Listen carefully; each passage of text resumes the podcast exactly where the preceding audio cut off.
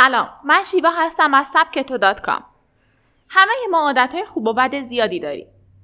مثل عادت به چای خوردن عادت به راه رفتن هنگام صحبت با تلفن و غیره. گاهی تلاش برای تغییر های بد می‌کنیم و سعی در بهبود بخشیدن به شخصیتمون داریم. از طرفی این عادت ها هستن که سبک زندگی ما رو می‌سازن و اونا تعیین می‌کنن که ما فرد موفقی میشیم یا نه. به همین خاطر در مقاله سی کاری که باید قبل از سی سالگی انجام بدین اشاره کردیم که عادتهای خوب رو در خودتون نهادینه کنید.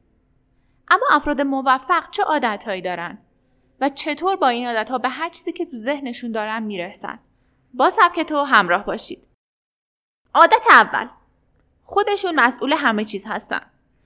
اولین و مهمترین عادتی که برای موفقیت باید داشته باشیم مسئولیت پذیریه. این عادت افراد موفق به اونها کمک می‌کنه تا بدونن تنها تصمیم اونها بر زندگی و کسب و کارشون تاثیر داره نه شرایط و قوانین.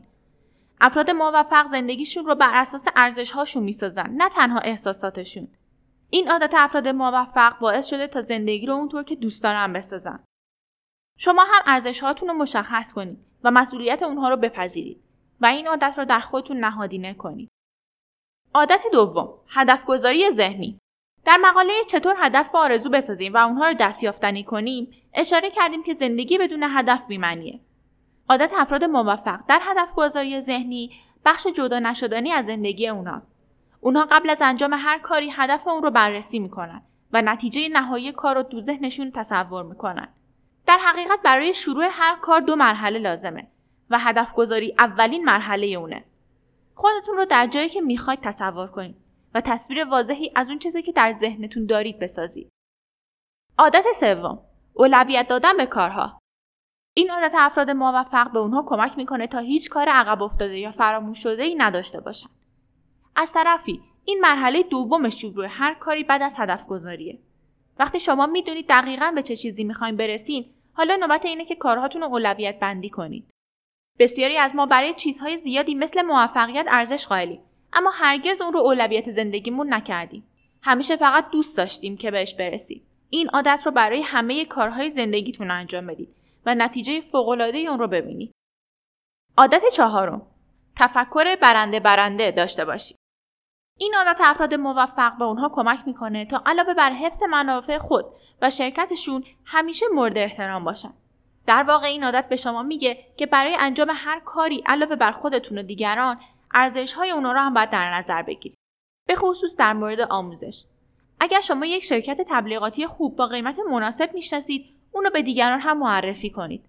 با محفوظ نگه داشتن نام اون شرکت پیش خودتون نمی‌تونید جلوی موفقیت رقیباتون رو بگیرید.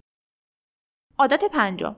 اول انتظارات دیگران را برآورده می‌کنند بعد از آنها متوقع می‌شوند. انتظار داشتن از دیگران یک اتفاق طبیعیه. اما اینکه دائما و یک طرفه از اونها انتظار داشته باشید و در مقابل کاری براشون انجام ندید قطعا شما محکوم به شکست خواهید بود.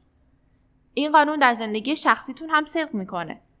عادت افراد موفق در درک کردن دیگران یکی از عوامل موفقیت اونهاست همونطور که همه پزشکا در ابتدا صحبتهای بیمار رو میشنون و اون رو معاینه می‌کنن. بعد براش دارو تجویز می‌کنن. عادت ششم. نیروی جمعی ایجاد می‌کنند. این عادت افراد موفق در مورد ایجاد همکاری خلاقان است. اونها با همکاری هم چیزی رو خلق می‌کنن که قبلا وجود نداشته. اونها باور دارن که دو ستون در کنار هم می‌تونه به اندازه یک برج بلند قدرت داشته باشه. عادت کنید که بهترین ها رو در اطرافتون داشته باشید و مهمتر این که عادت کار جمعی رو در خودتون نهادینه کنید. عادت هفتم عادت به نو شدن عادت افراد موفق به نو شدن یعنی اونها هر روز در حال پیشرفت و یادگیری هن. اونها اجازه نمیدن ذهنشون کند بشه همین که شرکتی راه اندازی کردن دست از تلاش بر نمیدارن و هر لحظه به دنبال بهتر شدنش هستن. برای اینکه در مسیر موفقیت حرکت کنید باید همیشه در جریان بروزترین تکنولوژی ها باشید. هر روز چیز جدیدی پیدا کنید و این رو به یک عادت در خودتون تبدیل کنید. شما فکر می‌کنید برای موفقیت چه عادتی باید داشته باشیم؟ بهترین و بدترین عادت های شما چیه؟